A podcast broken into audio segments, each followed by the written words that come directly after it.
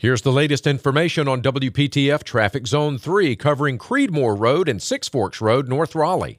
NC 50 Creedmoor Road is blocked in both directions from Matlin Court to Falls Drive due to a fallen tree. Six Forks Road continues to move at the normal pace.